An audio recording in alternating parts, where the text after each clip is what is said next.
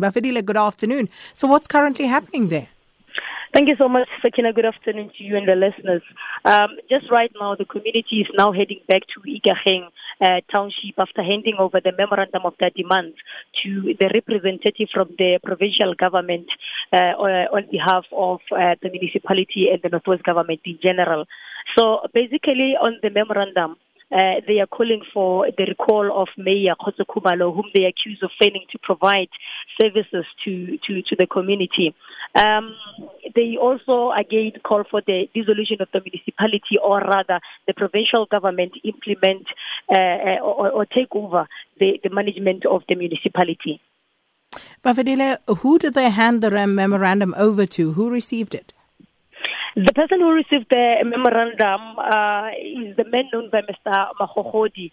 He used to be an administrator in uh, municipality in the previous administration of the African National Congress government. So he received the memorandum. He was sent by the provincial government uh, to get that memorandum. All right. Uh, is it only the mayor whom they want to resign, or is there more to it? Um, they, they, they say that the provincial government should uh, take over the management of the municipality because the municipality is failing to render proper services. For instance, if um, you recall very well, last month, the, uh, the shadow minister from Democratic Alliance on Water and Sanitation visited the area after he, um, the community complained about sewer spillage.